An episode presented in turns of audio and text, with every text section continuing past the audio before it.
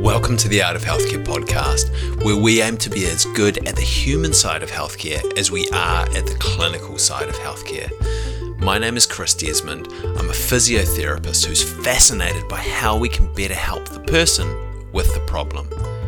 Join us as we learn how to connect better, how to show up better, and how to understand our patients and ourselves better.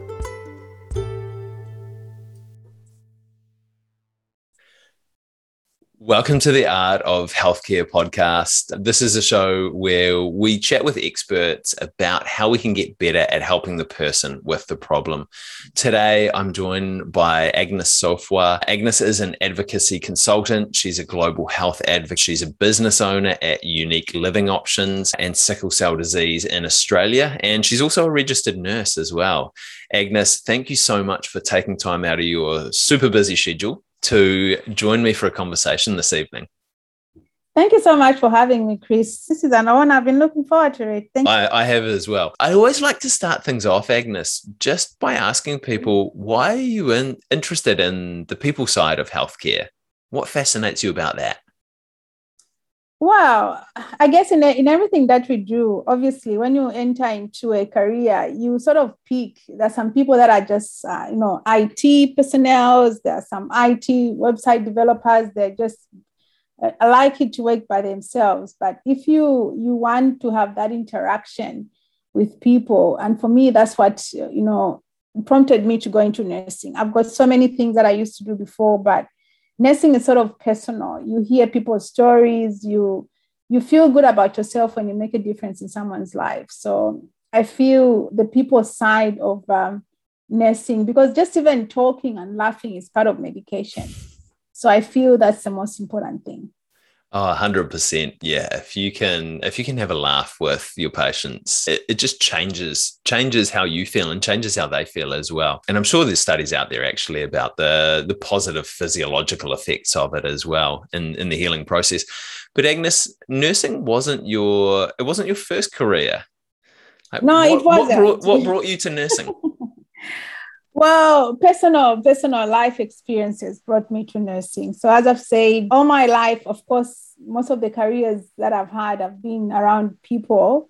I've always worked with people. So before I migrated to Australia about 20 years ago, I used to work in the tax office. I used to be a tax auditor. And I moved to Australia. I continued on with uh, the taxation part of uh, work but I also fell in love with banking. I love banking and believe it or not not so much banking itself. I just love the uniforms. So i was just like i want to dress nicely as a banker. And so i applied for the job and i worked in, in the top four big banks here in australia so the top two. I worked for them for a while but then life experiences uh, changed uh, all that. I had to leave all that behind and not to dwell so much on my personal things so I had our youngest daughter now who's 12, and she was diagnosed with a chronic illness called uh, sickle cell disease. It's a blood disorder. So I am one person who hates not knowing. I like as much as I can to understand everything around me. I'm one person who is so boring to watch a movie with. If it's a series, I want to know the end before I finish. So I'll be Googling to find out what happened to the character so I decided to drop all everything that I was doing and went and started nursing to understand my daughter's chronic illness. Pretty much that. Mm. Wow. Wow. You also get to wear a uniform as a nurse. It's maybe not quite as nice as a as a banker, but thank you so much for for sharing that story. That's it's a, a really powerful reason to get into nursing. One of the one of the other things that happened around the same time, and correct me if I'm wrong with this in terms of the timeline, is that you really started advocating for patients or people with sickle cell disease in Australia. Yeah. yeah. Uh, what obviously the your daughter was a was a catalyst with that as well but why did you decide to step into that advocacy role yeah, so I realized when our daughter was diagnosed first, that was a blow to our family. And that's why I went to those extreme circumstances of actually changing my career if anything, I wanted to study nursing, but I mean, um, medicine. But then I was just like, how am I going to manage? Actually, I started uh, exploring ways how it, I, I would get into medicine school. But I opted to go into nursing, which was quick. I finished and I was able to understand the hospital system and uh, just the condition itself. And then I realized that I had so many questions, knowing in the, the disease process and the complications and all it's okay, but you need that life experience. And I think this is also part of the, the reason why you're doing this to sort of get the person feeling about something. And I needed to understand sickle cell disease from people who've lived with sickle cell disease. Mm. So I started asking questions around. Firstly, I wanted to ask the doctors in Australia, and we found that there were not many patients. I was about 12 years ago, very few, less than five, I think, the people that uh, I could get in contact with. Because of confidentiality issues, the hospital can't tell you who the patients are. They give um, information to those patients to contact you. So only a few contacted me. And so I went to social media to find out, just asking around in Australia, and I couldn't find many people, but overseas. Sickle cell disease affects people that come from places where there's malaria, and Africa is one of them. And so you see that where Africans have migrated to migrants and also Indians, people from the Mediterranean, Italians, Greeks, all those. Any place pretty much where there's been malaria in the world, there's people who've got sickle cell disease. So I got in touch with these different people in different parts of um, Africa, America, the UK, uh, India, and then I realized most of the people that I got in touch with, they are either part of an organization or something. And I asked around in this country, there was no single organization that was supporting people living with sickle cell disease. So I started off informally trying to raise awareness, of course, because uh, in Australia, sickle cell disease is considered a rare disease. So even the doctors then, even now, it was like pretty much trial and error. And that's why my daughter, it took almost 14 months to get a proper diagnosis. They didn't diagnose her in time, even if they knew for me that I carried the sickle cell gene when I was pregnant, but they didn't do anything further to find out whether my daughter was potentially going to be born with the, the disease.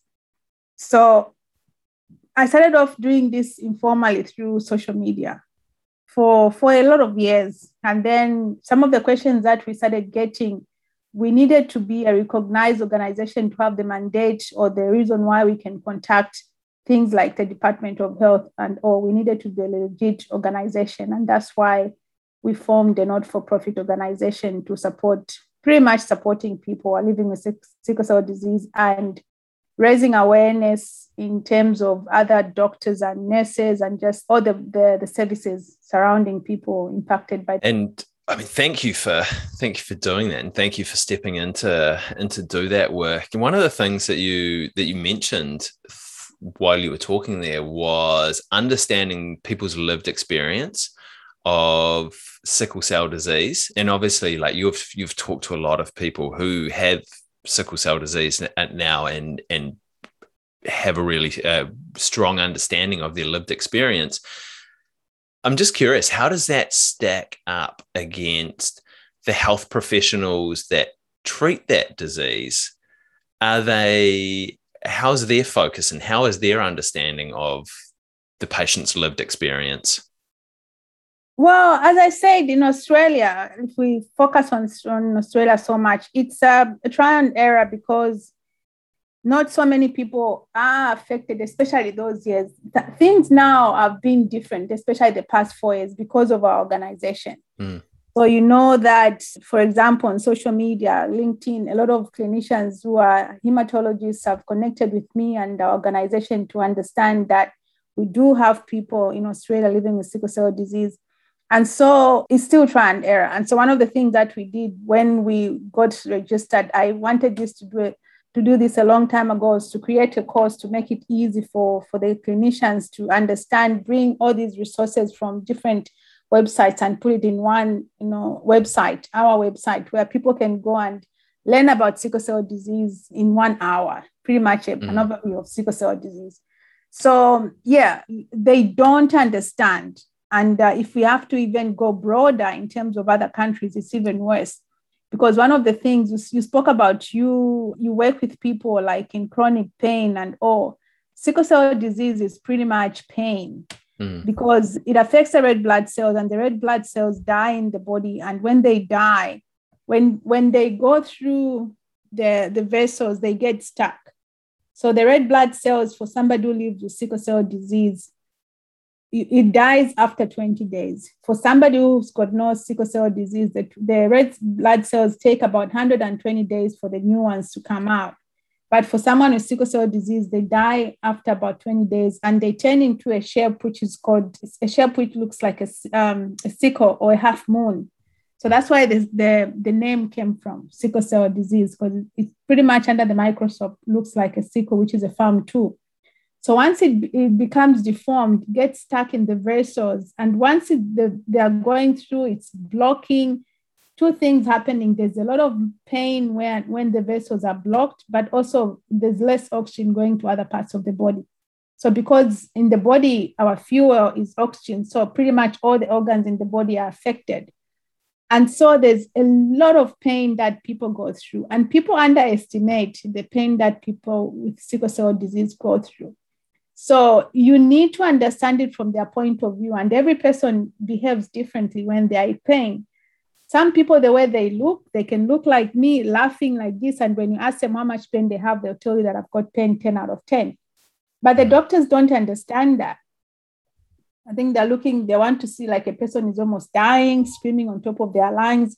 Every person's pain is different. And that's the main thing that really the people that, and these are stories that people say they don't be, they are not believed when they say they are in mm. pain mm. because that's the most thing that really affects them so it's pretty much there's still a lot of work to do to be honest so we started this four years ago and i tell you that there's still a lot of work to do not just in australia but the world over in terms of sickle cell research yeah, and I think it's I think it's a challenge that's not unique to to sickle cell disease either. Is that people or healthcare professionals place their clinical knowledge and clinical experience higher than someone's lived experience of the problem. And if you haven't had if you haven't had a, that pathology or that health problem then it's really hard for you to understand unless you go out and talk to a lot of people. And it's great that you have all of the hematologists coming to you and trying to understand more now which is which is fantastic. And i think that's one of the things that excites me about healthcare is that people are starting to want to learn yeah. what the patients are going through not just what the pathological process is for for this disease or for this this syndrome which is which is fantastic. But i want to i want to swing the conversation a little bit agnes to talk about advocacy work. And i guess i mean the, the first question is so what is advocacy? Like how where does where does advocacy lie? And maybe what are, what are some of the different scopes of advocacy? Because i mean you can you can start a huge organization like you have done but there are other ways that you can advocate as well. So what is advocacy and, and what's what's maybe the spectrum of scope for it well, I think every every explanation, every person's explanation might be different. For me, it's uh, standing up for yourself. Like if you believe in something, you are your own. I don't want to use the advocate. You are on. You are you are your own representative. Mm-hmm. if you put it that way, you are your own your own expert. Because if you are going through something and there's no one out there to help you, or if there is, even if there's somebody and you feel they're not doing the job that you feel in your heart has to be done, you better stand up and um, do the best you can. So you can do it for yourself, but you can also do it for others. So you recognize that there's a gap in whatever areas of life. It cannot just be disease. There's so many things, injustices, even good things that you can stand up for and say, you know, things can be better. So for me, it's being able to, to stand up and um, speak on behalf of yourself or others to maybe make things better for, for yourself or make things better for, for others. Of course, following the, the resources or the requirements of the law in whatever country you are. and uh, being realistic when you are asking for something advocating or bringing out information I'm, I'm, I'm trying to be to to sort of use the word advocate less here so you are raising awareness standing up for something that you believe in and trying to make things better for others and yourself if especially if you feel that there's no help around you you can do it for yourself and empower yourself to to do things that you feel are right. And mostly it's, uh, it's around human rights. You just understand that, you know, it's, it's, a, it's a right for that individual or for, for that community, you know, that they should be having these services because they are, especially if you are trying to compare it with other similar services, then you know that this community is, is disadvantaged. Obviously, not because maybe people do it deliberately. Some of it mm. could be ignorance, and you just have to be that person to stand up and say things are supposed to be this way. So that's the way I I I, I can explain it for me, looking at our experiences. Mm, cool, thank you. No, that's uh I really enjoyed that explanation and it kind of gave me a couple of different ways to to have a look at it as well, which is great. Yeah, I, I didn't want to go through the the, the dictionary um, explanation. Uh-uh. yeah, so let me flip it open and human human point. This is the way I understand it, and this is why I do this if I give you the, the dictionary explanation, that would be different. But I don't want to generalize. I just want to explain to you why we do this and why we feel we should stand up and uh, bring out information, raise awareness, and in short, advocate for like sickle cell disease. Mm. Yeah. And I think there's, I mean, thank you for that and there again like as i was saying uh, when i asked the question there there are ways that we can advocate at a at a large scale like you're doing at the moment.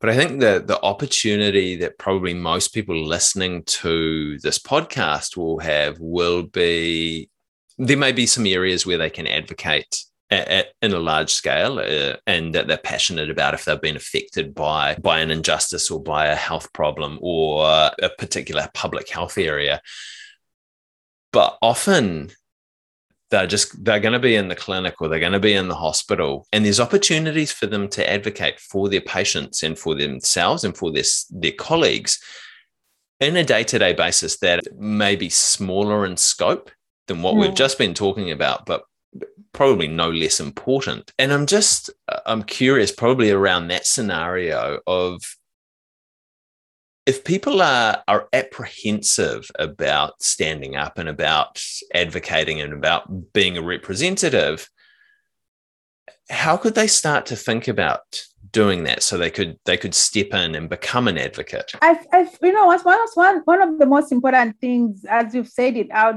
out is to understand why you want to do something Hmm. because mm. if you you you go for example to to the hospitals and see that you know there's just something something is not right. If you are living with a certain condition or or if you are a caregiver for some for for your child is to understand what's what are you really and this is a question if you go on my advocacy website that's my question what are you passionate about?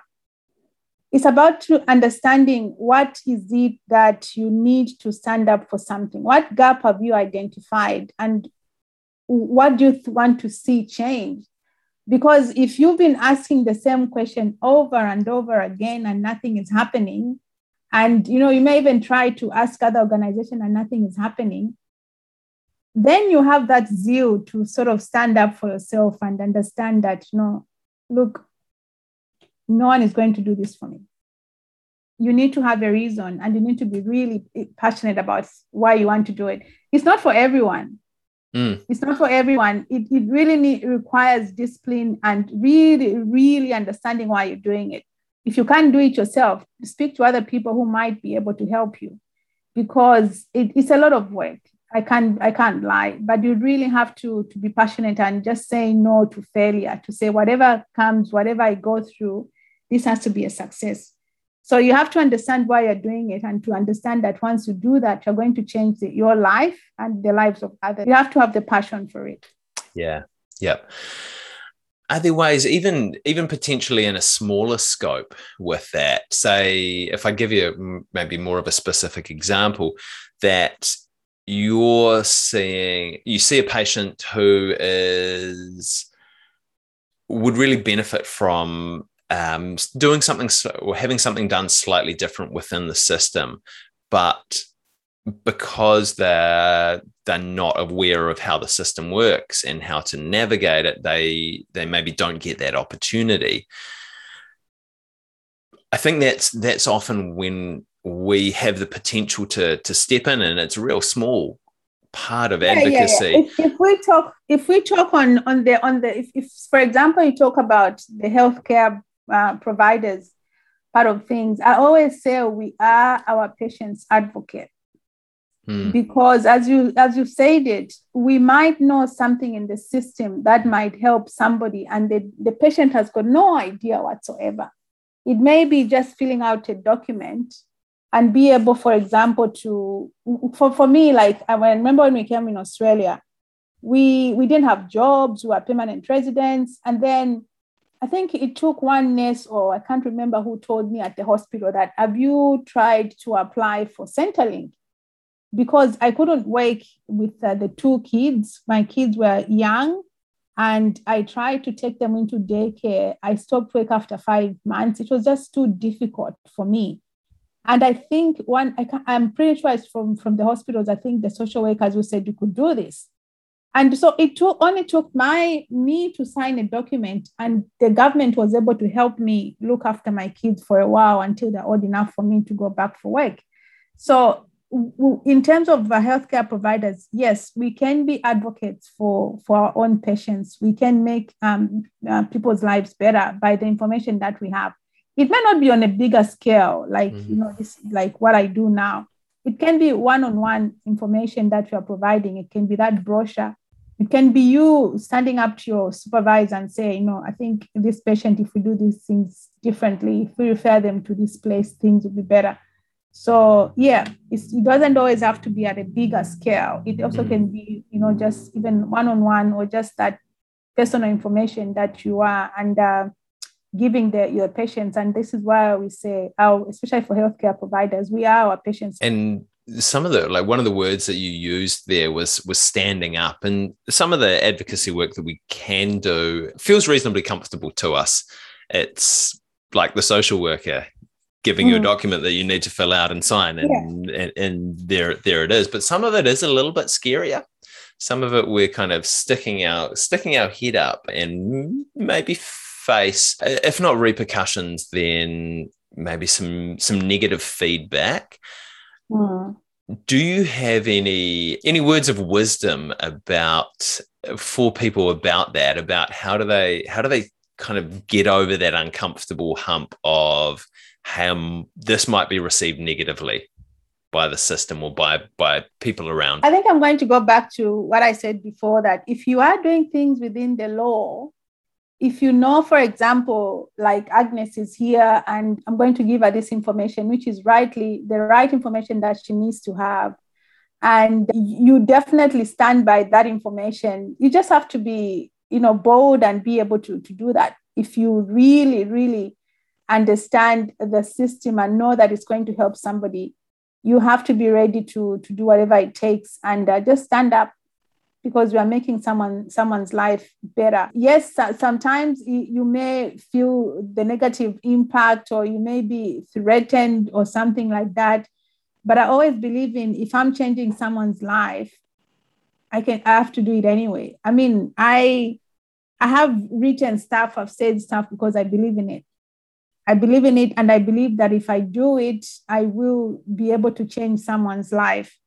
If I don't do it, or if I don't have sent through that information, it may be, you know, that person might be impacted negatively. And I, I guess it's it's about why you are doing it and uh, whose life are you changing anyway. If if you are making someone's life better, especially in terms of health, if you are making someone's life better, for me, I would, you know, you just have to be bold and say, you know, whatever it takes. Mm. And that's a really great filter, I think, just to run it through is if you are feeling a bit afraid of, of doing something, just ask yourself the question how is this going to change this person's life? Yeah. And yeah. the answer is usually pretty straightforward.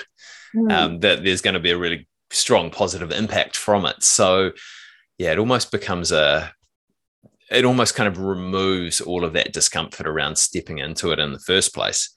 Yeah. One of the, one of the other things that you mentioned earlier is that advocacy work is going to change your patient's life and it's also going to change your life as mm. well. And I was I was scrolling back through your LinkedIn posts before or earlier today in preparation for having a conversation with you. And there were quite a few around self-care because advocacy work is challenging. It's it's difficult and I'm sure it takes a whole lot of time as well in, at the scope that you do it. But even if we're advocating for people in a hospital ward or in a clinic room, it's usually extra work on on top of maybe the work that we could just get away with. How do you make sure that you can put all of the stuff that you need to into your advocacy work whilst also looking after yourself and the other patients or the other people that you need to serve at the same time? Yeah, yeah. I I'm glad you you took that uh, you know liberty to see what I've been posting a few months ago. So I took a 28 days challenge to uh, no one no one asked me to. I just felt the need to do that to also look after myself. So during the pandemic, like you, I've been pretty busy. I I have been able to connect with um, people all over the world. Name it, any part of the world that has people living with sickle cell disease. And last year we had sessions talking about sickle cell disease five months straight every fortnight.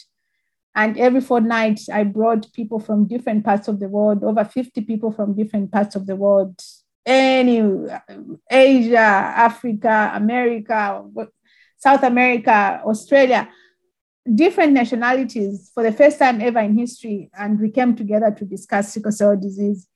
And so it went on for five months straight. Every fortnight, I was on social media. And then we finished. We only rested for like two weeks. Again, we started the second uh, second season. So it was it was it, I really felt burnout. I I did. I love what I do, and mind you, all this is pro bono. I don't get paid for it. Our organization, we we don't get paid for what we do. We are all volunteers. So I felt the need to to remind myself that I'm a very, very strong advocate about mental health. And the reason why I started these talks is because I talk from a personal experience that the moment that I started talking about my daughter's illness, I felt healed. I didn't need a therapist, but the talking and um, inspiring others or just listening to someone's story or me telling someone's story, I felt healing for me as a sense of healing, as a sense of dealing with my mental health.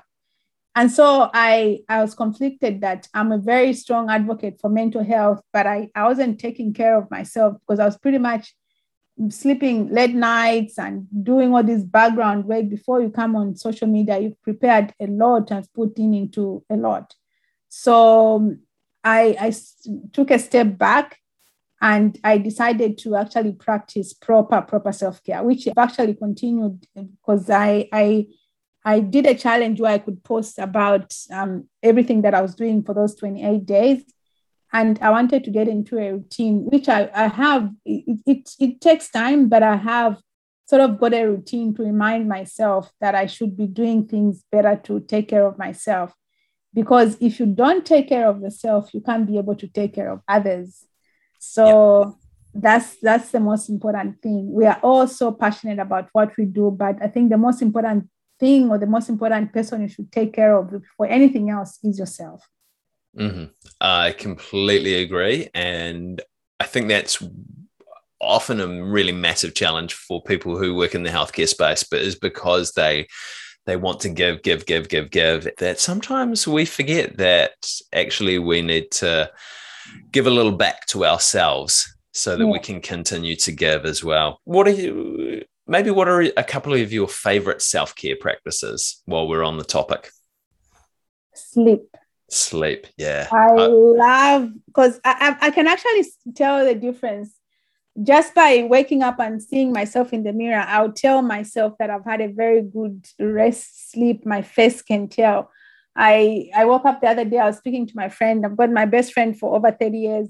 And then she, she was speaking to me like, oh, your face looks nice. What have you done? I was like, nothing, nothing. When you see me like this, it means that I've had a very good sleep.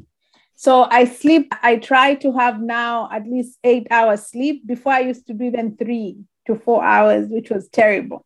But I'm I'm going I'm aiming for at least seven, eight hours sleep. Also, drinking is something that I also I, I told a true story that there was a time that I almost passed out because I realized that I had not drank enough and ate enough for two days because I was just so busy. Mm. And I was home alone and I almost passed out. I had to make myself, being a nurse, I remembered that I know the signs. I quickly made homemade oral hydration salts and took like five glasses of just salt, sugar, and water, you know, and I was able to feel better after some time. So drinking is one of them. I also try to, if I can, not so much the weather is terrible. I, I like walking and running with my dog. I mm. just go around the block. I've got a very big dog and he, he pulls me. And I think the best way to make him exercise is to run with him. So I just go around maybe twice the, around the block and just, you know, jogging a little bit and walking. So those are my top three. Mm. Just for one, I gave you three. Super simple stuff as well. And uh, sleep. I'm looking, I've got two little kids and I'm looking forward to when I can sleep again. It's going to be so yeah. good. Um, yeah. Agnes, just a couple more questions for you. I mean, we've we've talked a lot about how we can advocate for for others and for ourselves.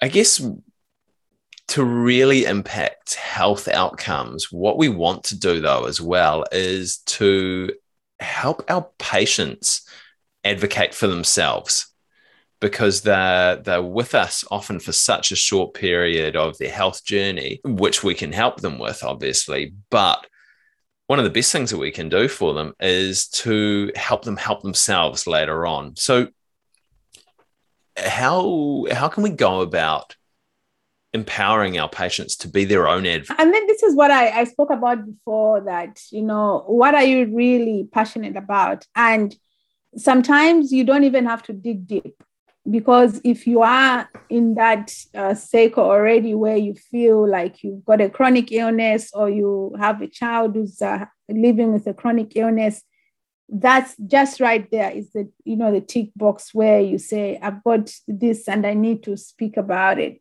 So i, I always tell people that it doesn't take much. The, the world this these days has made it so easy for us to speak about what we what we are passionate about. Social media has make, made it so easy. And so finding information is uh, is is is easy. Connecting with people like you and i connected on, on linkedin it's easy. Social media is is just the internet it's got so much information. So i guess is to firstly understand what what it is that you want to to to advocate about. And make sure that you educate yourself because advocating is about knowing, being an expert in that area. So I feel you have to educate yourself, and there's so much resources. If you can't find it, ask. If you can't find uh, the person to ask, connect. Because I've, I've connected with hematologists and on LinkedIn and uh, vice versa. People have connected with me after a while. They ask me something and just ask and see what information you can get and yeah, available. I've always said, you know, I can help people to sort of identify what it is that you are passionate about and how you can go through raising awareness and the steps. I always talk about the steps that I took, which I have used in five states in Australia, because we started off in Melbourne, but now we've branched out to, to four other states. We are in all the states within a space of three years. And that has worked for us for all the three states, just being able to identify what is it that I'm passionate about and how can I go about raising awareness. And one of the things that has really worked is social media and the internet.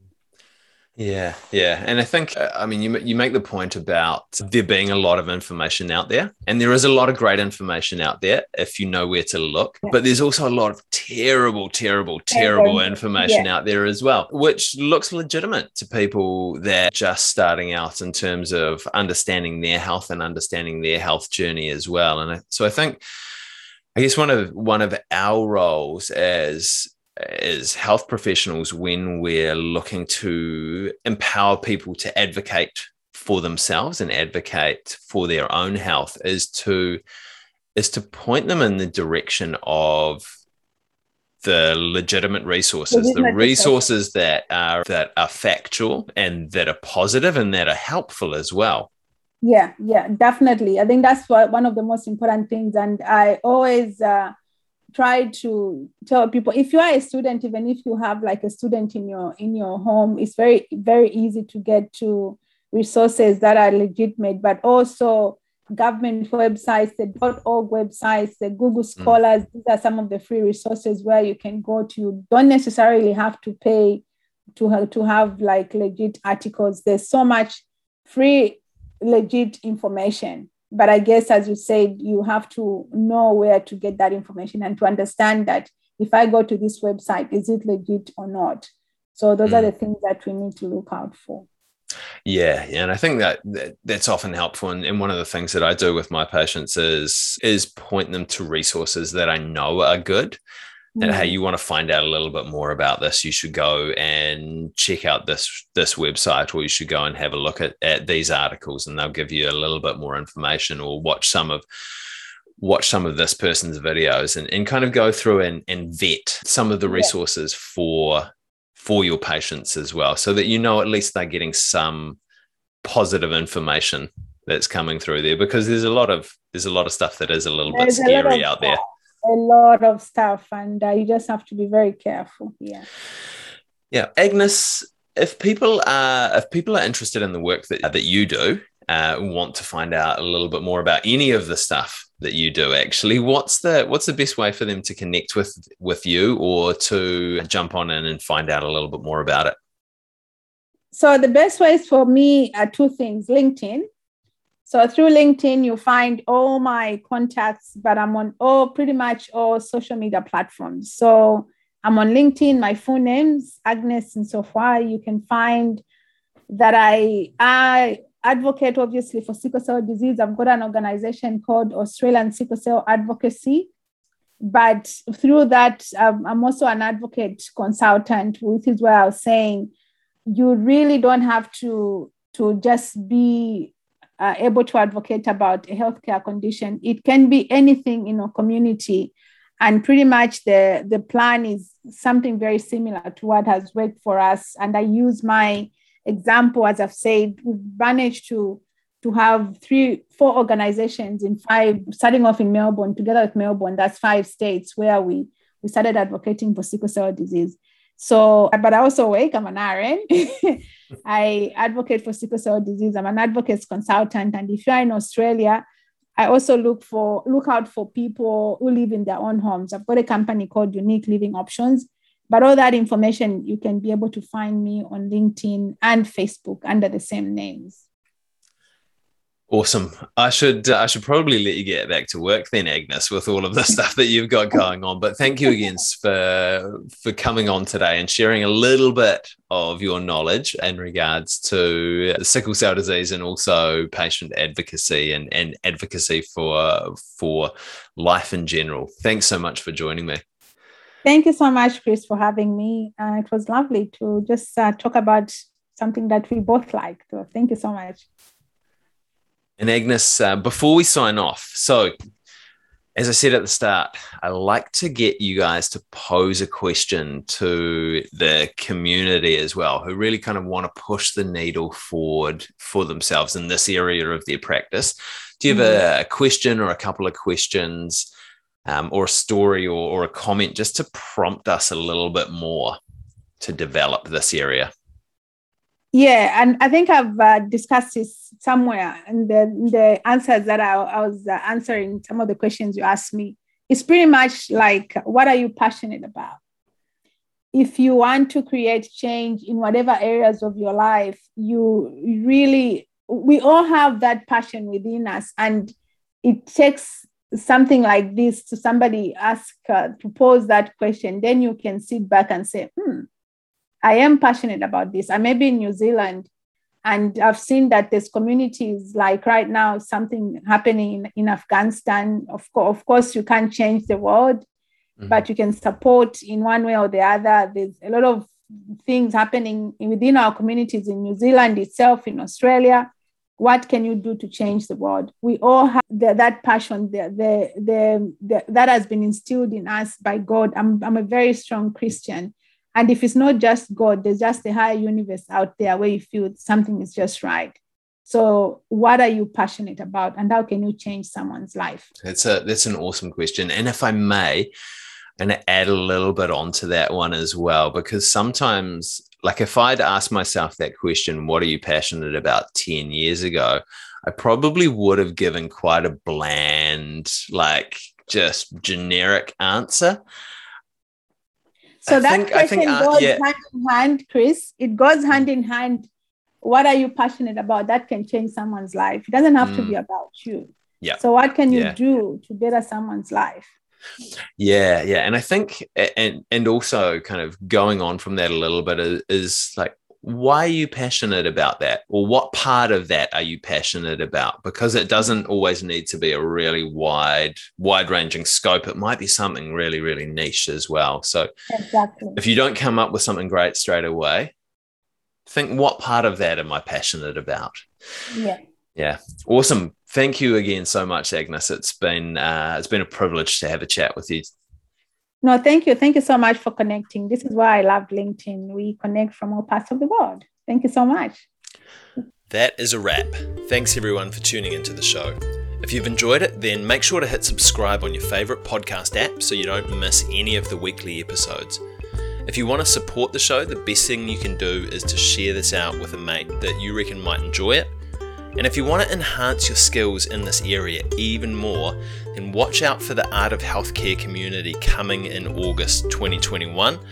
It's a truly interdisciplinary space for us to upskill our art. If you want a sneak peek, for more info, head over to artofhealthcare.mn.co. That's artofhealthcare.mn.co. And a couple of quick thank yous. First of all, thank you to my brother Jeremy Desmond for the amazing theme music. And thank you to you guys for joining me as we look to improve our art.